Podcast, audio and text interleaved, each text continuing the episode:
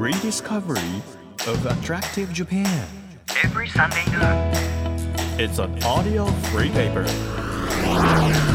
Apollo Station Drive Discovery Press.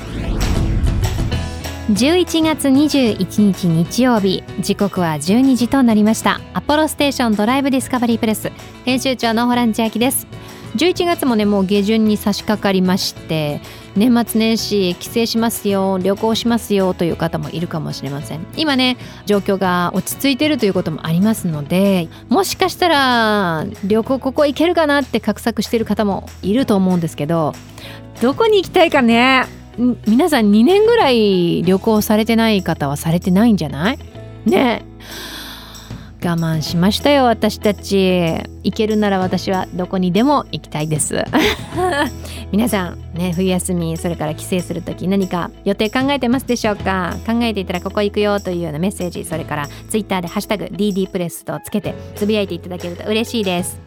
この番組は日本全国さまざまな場所にスポットを当てて普段気がつかなかった日本の魅力を再発見していこうという耳で聞くフリーペーパーです。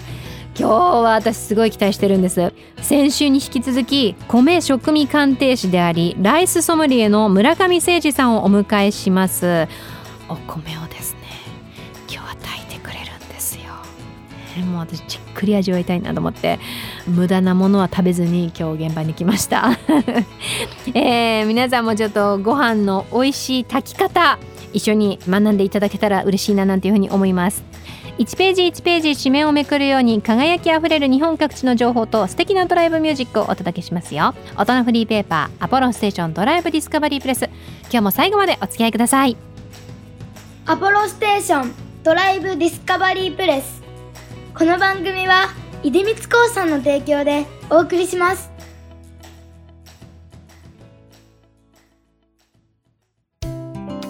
耳で聞くフリーペーパーアポロステーションドライブディスカバリープレス。改めまして編集長のホラン千秋です。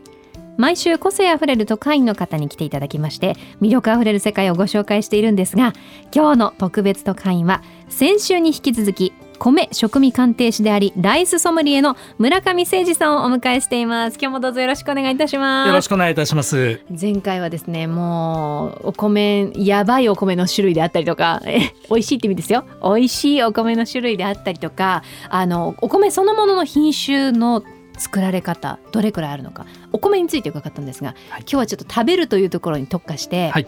お家でも例えばこういう保存方法にしたら美味しく長持ちできるようですとかこういうふうに炊飯器で炊くとおすすめですよみたいなのを伺いたいんですけど、はい。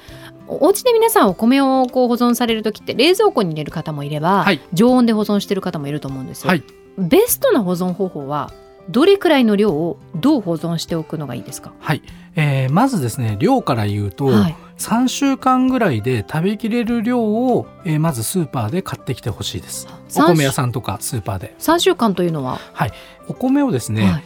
例えば、えー冷蔵庫で保存したとしてもですね、うんうん。これ夏冬日本には四季があるので、はい。えー少しばらつきはありますが冬でもですね1ヶ月半というふうに言われてましうて夏だとですね15日って言われてます。えでこれで劣化しちゃいます。そんな短いんですか、はい、ですのでこれをいちいち覚えておくのもあの大変なので、はい。だいたい約3週間ともうどっちもおよそ覚3週間ええ。はい。これぐらいで食べきれる分量を買ってきてほしいと。はいで買ってきましたら冷蔵庫に保管するんですが、うんうん。袋のまま保管される方もいれば、はい。あのプラスチック容器にあの入れて保管される方もいるんですがこちらどちらでもいいです。はい。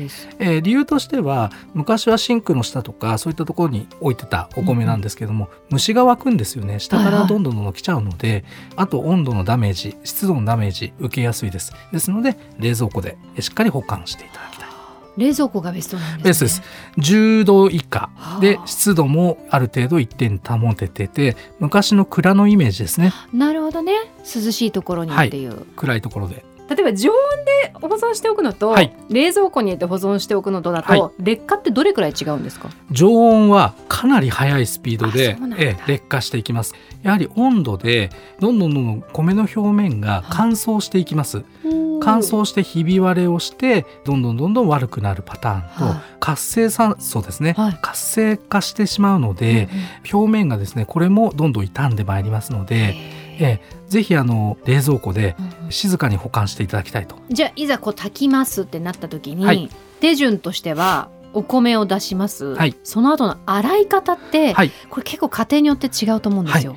これは今プロの料理人等でも、はい。あの論議がありまして、あ分かれるんですね。ゴシゴシは洗わないんですけれども、はい。昔は精米の技術があまり良くなかったので農薬であったりとか不純物がですね、うんうん。あの米についてることが多かったですから、はい。昔ゴシゴシ手のひらでですね、はい。こう押し当てるよううん。に洗ってたイメージがあると思います。はい。で昨今は精米機のレベルが非常に上がってきましたので綺麗に表面を削ることができますから、はあまり農薬とかそういったものがついてるケースが少ないです。うんうんですのでさっと洗えばいいんですけれども、はい。ただぬかはついてますので、うん。できれば美味しく炊くための一つの手間としてですねはい、若干洗っていただきたいですね。でも若干っていうのが難しくて、はい。結構その私もガシガシ洗っちゃうんですけど、え。それぐらいしないと最終的にじゃあ炊くお水を入れた時に、はい濁るじゃないですか、はい。あの濁り具合がはい。どこまでだったら許容していいのかっていうのがわからないんではい。すよ。、簡単に申し上げると、は10秒かける4セットで覚えていただければいいます。いいと思う。10, 10 10秒秒かける4セはい、ット、10秒をまず洗います、はい。すぐ水を捨てます。を4セット繰り返していただきたいです。洗い方としてはどんな感じで？はい、いろんなやり方があるんですが、はい手のひらをつけていただいてあのこの両手でなんか水をすくうみたいな。水をすくうようはなイメージで、そこに米をお米をですね入れていただいて、はい、こうスリスリしながら左右の手をこう前後にしええ。てスリスリ軽くですねお米同士が擦れる感覚ですね。そんなんでいいんですか。はい、で柔らかく洗っていただくとはい、いうふうにされると米も傷つかない。でぬかもしっかり取れる。ですのではであと分量があのホランさん分かんないとうんうん。おっしゃってましたけど、はい。だいたい3回から4回で結構ですのでそれを繰り返していただくだけです。い、結構まだ白く濁りません？それ。結構です。これがですね透明になってしまうと実は栄養素が全部抜けちゃいます。ですので真っ白までやってしまうと何にもない栄養のものをカロリーだけ高く あの食べるという、やだはい、そういう現象になってしまいます。ください。えじゃあちょっと濁ってても全然大丈夫です。全然いい。全然大丈夫です。むしろその方がいいです。濁ってていい。いいです。皆さん濁ってていいです。いいんです。いいんです。濁ったまま10回ぐらいこうシャシャシャシャあ10回じゃ4回ぐらい、はい。10秒こうシュシュシュシュシュシュンってやって、はい炊きますが、はいつけるのはだいたいどれくらいつけてこれがですね、はい。実はちょっと我々がご提案する時間としてうん。はかなり皆さんのイメージと違うんですけど、はい。6時間ほどつけたいです。9時間？はい、もう寝る前にやっとかないと。寝る前にやってください。前に。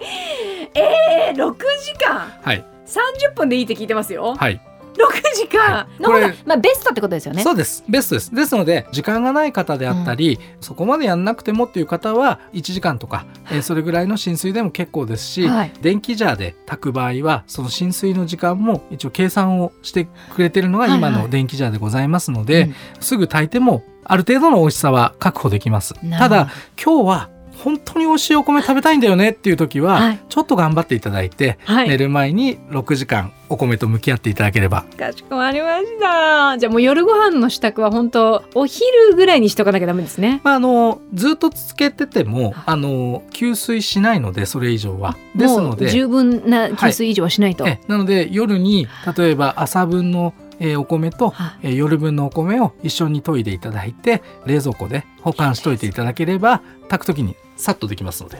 かしこまりました、はい。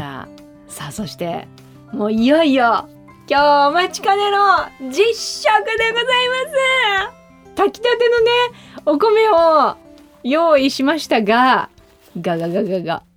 キャー大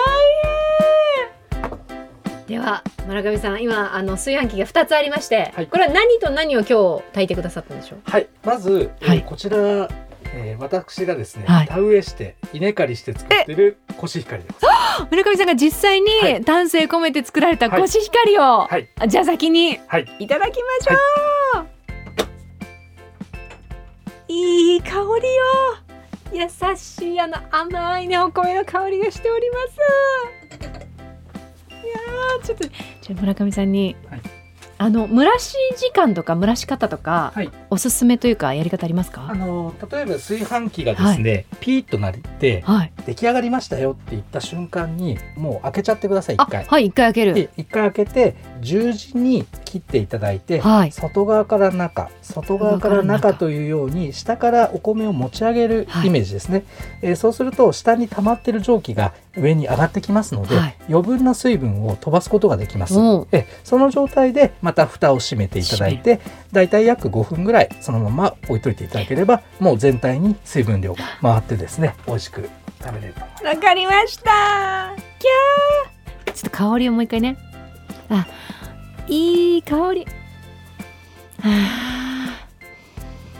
あなんですかねこれねでも急いでるとさそんなにこうお米の香りとかを堪能しながら食べようとかって、もう今せずに、はい。もうよそったらすぐカカカカって食べちゃうじゃないですか、はい。こういう時間大事ですね。いやすごいいい癒しになると思います。うん。はい、じゃあ私いただいていいですか？はい。鼻に抜ける香りが重要だとおっしゃってましたもんね。はい。うーん。いただきます。うまっ。うんうん。おいしい。あこれね粒の立ち方半端なくないですか？しっかりしてますよね、うん。やっぱりコシヒカリは。うん。粘り気もあるんだけどもでも強すぎずほんと一粒一粒がほろほろってほぐれてきて最後この優しいこう甘い香りがはい。抜けてきました、素晴らしいです。もう通っていきました。あありがとうございます。これ最高です。これ今日からリスナーの方もみんなあの香りをですね、うん。楽しんでいただけると思いますので、うん。えーぜひ楽しんでいただきたいですね。最後の抜ける香りですね、しかもね私何もつけてない白米ってそんなに得意じゃないというかやっぱ何かおかずが欲しいじゃないですか。なくても美味しいんですね。嬉しいお言葉をありがとうございます。すないです。今目の前にあのご飯のお供はたくさん用意していただいてるんですけど、はい必要ないぐらい美味しいですよ。ありがとうございます。なんかもう美味しすぎてちょっともう静かになっちゃう本当ありがとうございます。じゃあ続いて。はい。こちらは佐賀日和。佐賀日和。初めて聞きました、佐賀日和。佐賀日和というあの品種でございます。佐賀日和。はい。どんな？あなんか粒が大きい。あそうなんです。特徴は粒が大きいんです。はい。どうぞ。いただきます。うわ。あこれまたちょっとなんか香りが違う。はいきのはなんか優しい甘みだったんですけど、佐賀日和はうん。よりこうちょっと立ってるっていうと変なんですけど香りが鋭利な感じ。あそうですね、はい、あの当たってます？おっしゃってる通りです。本当ですか、はいはい、やば。当たっちゃいました、はい、いい香り。あーいい香りだな。ちょっとこれもねごめんなさい。さっきのごめんなさい。あちょっとお行儀が悪いんですけどすいません。ちょっとすいません。いただきます。はい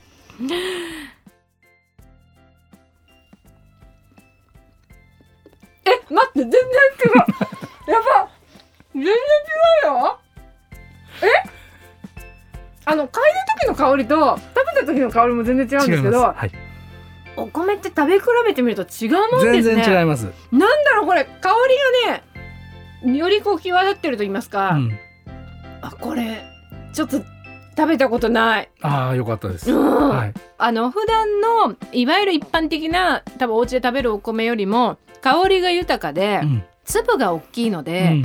食べ応えがある感じ。ありますね。例えば肉料理であったり、えーそういったものでもですねしっかりと受け止められるお米でございます、えすごいんですけどお米って。これはあの高温対策をしっかりしたうん。佐賀県が作られたブランド米でございまして、はい。東京都内のお米屋さんでも非常に扱いが増えてるお米でございます、うん。今人気の九州のお米、はい。さっぱりめです、ねさっぱりめなんです。さっぱりめですね、さっきのコシヒカリがうん。どっしりとしてて、うんうん。粘り気があって甘みがあるのに対して、この佐賀日和は少しさっぱりめで控えめなんですが粒が存在感があってよく噛んで甘みも最後にほんのり感じられる。うん。優しいお米ですね。全然違うんだやっぱこれ単体で食べるとはい、比べようがないので、食べ比べると全然違う。全然違います。不思議だよこれ美味しいんだから。もうあとは最後はもう好きなおかずで贅沢に食べるっていうのがもうありがとうござい最高の食べ方です。ますいやでもこれねおかず本当にあったらあったで最高なんですけど、はい。なくてもこんなにお米で豊かな時間になるのかっていう。あ嬉しいですうね。ん。素晴らしいです。そして私は村上さんがお店から持ってきてくださったお店もやってらっしゃるんですよね？はい、六本木チアカウンターというお店をさせていただいております。はい。こちらは、まあ、お米も楽しめて、はい。お料理も楽しめて、はい、お酒もありますが、はい。メインは土鍋で炊かせていただく、えーお米になります。はい。で通常ですね5種類お米を私がセレクトして置いてありますので5種類。はい、皆さんはそのうちいくつか選んでいただいて自宅でなかなかできない食べ比べを楽しんでいただけるレストランになっております。今だからまさに私がやってることを、はい。お店でできるってことなんですね。そうですね。はあ炊飯器ではなく土鍋で炊かせていただいて出すと。いやもちろんね土鍋も美味しいと思います。でも、はい。炊飯器も負けてないですから。負けてないです。はい。本当にいや明太子も美味しいんですよ。でもお米が美味しいありがとうございます。ホランさんの食べ方うんですごくいいなって思ったことがあって、ちょっとずつ食べる方いらっしゃいますよね。うんうん例えば一粒二粒ぐらいちょっと食べる方ってえ結構いらっしゃるんですよ。一粒二つは私じゃあ口から出ちゃったいや食べる方いらっしゃるんですよ。はい、実際。なんですが、うん実際ゴルフボールぐらいの大きさで口の中にいっぱい入れて、うんうんえよく噛んで食べていただくっていうのは最高に美味しく食べる方法です。香りを感じやすいです。さっきの。あとよく噛むことによって甘みがどんどん出てきますのである程度入れていただいて、うん。よく噛んでいただく。そして最後飲み込む、そう最後あの大事です。飲み込んで皆さん飲み込んでください、はいそうすると鼻のですね、はい。奥の香りを感じやすくなります。いや本当に。なんかねおかずによってなよりお米の方も引き立ってる感じがして。あそうですね。本当にあの、うんお互い支え合ってるというか。うん。いや本当はもっといっぱい行きたいんですけど時間的にあれですね皆さんあの本当にお好きなもの私今明太子とあのお塩だけでもいただきましたけれども今の炊き方をすれば教えていただいた炊き方をすれば間違いなく美味しくいただけるということですので、はい。胃袋掴んでください。はあお米が掴んでくれてますねこれ代わりにね。ねはい。私何もしてないっていう。え最後にそのまあ今お米ってはい。どうしてもこう食べる方が減ってたりとか、はい。消費量が減ってるっていうデータもあるじゃないですか、はい。村上さんのこのお米に対する思いを伺ってもいいですか？はい日本はですね特にあの恵まれた国でございまして、はい。各国からですね、えー美味しいものがよりすぐりのものが入ってきております、で昔からお米はそばにあるもの身近にあるものとして存在してましたけれども世界でお米を見た時にやはり日本はダントツの1位なんですね、美味しさが。はいはなのでこのプレミアム米を食べれるのは日本人の特権と言っても過言じゃない。なので一回一回ですね、うん。お米を楽しんでいただければすごく我々としてはありがたいなと思っております。うん。確かにあのお米文化のねあの国って他にもありますけど、はい。どこ行ってもいや日本のお米より美味しいねとか炊き方も含めて、はい。ってなったことってうん。正直ないですよね。まあ、いろいろパエリアとかあの、うん。いろんな料理方法があって、はいはい。その国その国の文化が発展してきてますが日本のこのお米っていうのは脈々とですね続いてきてこの北大路魯山人さんがですねはい。米を一番最高の食材だとおっしゃってるのと魯山人先生が、そうです。魯山人先生がおっしゃることがこの特徴をですね、えーぜひ楽しんでもらいたいですね。はい。いやもう私も本当にこの後もあのーおかわりいただきます ので本当に村上さんあのお米の隅から隅まで教えていただいてありがとうございました、アポロステーションドライブディスカバリープレス今日の特別特派員はお米のスペシャリスト村上誠二さんでした。ありがとうございました。ありがとうございました。Apollo Station Drive Discovery Press 地域社会を支えるライフパートナーアポロステーションのスタッフがお客様に送るメッセージリレー青森県十和田市の十和田石油株式会社十和田元町サービスステーション入社23年目の中川河野信です。東日本大震災の直後停電で給油ができなくなったんですが翌日に急いで発電機を用意してその日の夕方から給油だけの営業を開始しました。当時地域のスタンドはほとんど閉まっていたのでたくさんのお客様が来店しとても感謝されました。その時にこの仕事の社会的な役割を改めて強く実感することができました。これからも誇りを持ってお客様に笑顔とエネルギーを届けていきたいと思います。アポロステーション十和田元町サービスステーションぜひご来店お待ちしております。あなたの移動を支えるステーションアポロステーション。東京 FM からホラン千秋がお届けしてきましたアポロステーションドライブディスカバリープレス。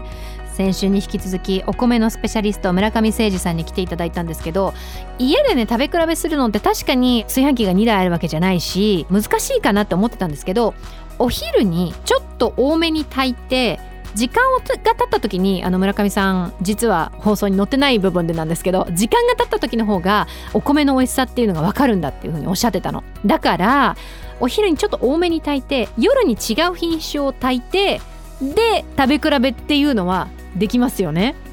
だから私そうやったらいいなと思って食べ比べてあこれ全然違うっていうのをぜひやっていただきたい。そうすることで本当に自分の好きなお米に出会えると思うのでぜひぜひ本当に感動するので試してみてください。アポロステーションドライブディスカバリープレスこの番組ではリスナーと会員の皆さんからあなたの街のいいもの情報をお待ちしています。情報をお寄せくださった方の中から毎月3名様に番組セレクトのとっておきプレゼントを差し上げていますよ。今月は美味しい新米をプレゼントです。日本一のお米を作るという遠藤五一さんが栽培した特別栽培米つや姫 2kg プレゼントいたします。欲しいという方はメッセージを添えて番組ホームページからご応募ください。また月替わりで注目のイラストレーターの方に手掛けてもらっている番組オリジナルステッカーこちらは毎週5名様にプレゼントしております。メッセージにステッカー希望というふうに書いてお待ちしています。ご応募。さらに番組ではドライブで聴いてほしい Spotify のオリジナルプレイリストも配信中ですよ。DD プレスというふうに検索しましてあの皆さんのドライブタイムにぴったりのプレイリストが見つかると思います。ぜひチェックしてみてください。日本全国さまざまな場所にスポットを当てて日本の魅力を再発見していく耳で聞くフリーペーパーアポロステーションドライブディスカバリープレス。お相手は編集長のホラン千秋でした。バイバイ。アポロステーションドライブディスカバリープレス。この番組は出光興産の提供でお送りしました。